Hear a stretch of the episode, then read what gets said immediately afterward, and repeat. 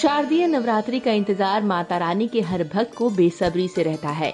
इस साल 9 दिनों तक देवी दुर्गा की आराधना के लिए शारदीय नवरात्रि 15 अक्टूबर से शुरू हो रहे हैं, जिसका समापन 23 अक्टूबर को होगा और 24 अक्टूबर को विजयादशमी मनाई जाएगी। मान्यता है कि देवी दुर्गा नवरात्रि में कैलाश पर्वत से धरती पर आती है। हर साल देवी दुर्गा किसी न किसी वाहन पर सवार होकर आती है, जिससे पता चलता है कि साल कैसा रहेगा। इस बार माता का वाहन हाथी है, जो संकेत देता है कि इस साल अच्छी बारिश होगी। माता का आगमन और प्रस्थान दोनों ही बेहद महत्वपूर्ण माना जाता है।